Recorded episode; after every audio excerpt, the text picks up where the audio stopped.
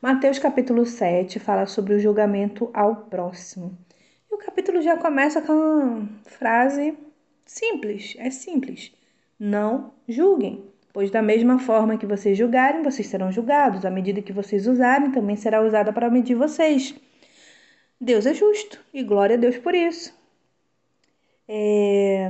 A passagem vai falar bem assim, ó.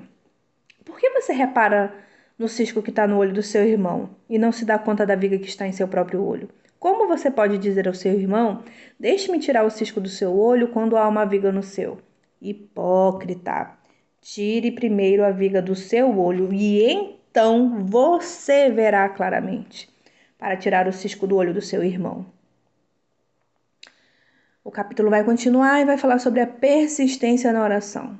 Peçam e será dado, busquem e encontrarão, batam e a porta será aberta, pois todo o que pede recebe, o que busca encontra, e aquele que bate, a porta será aberta. Versículo 12: Façam aos outros o que vocês querem que eles façam a vocês, pois esta é a lei e os profetas. Aí a passagem vai falar sobre a porta estreita. Entrem pela porta estreita o caminho vai levar à vida eterna, vai valer a pena.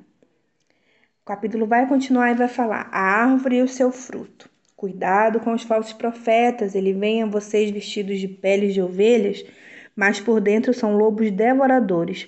Vocês os reconhecerão por seus frutos. Mais uma vez aqui a importância do discernimento. Eu quero destacar o versículo 21, para mim foi o versículo mais importante do capítulo, que fala: Entrará no reino dos céus apenas aquele que faz a vontade de meu Pai que está nos céus.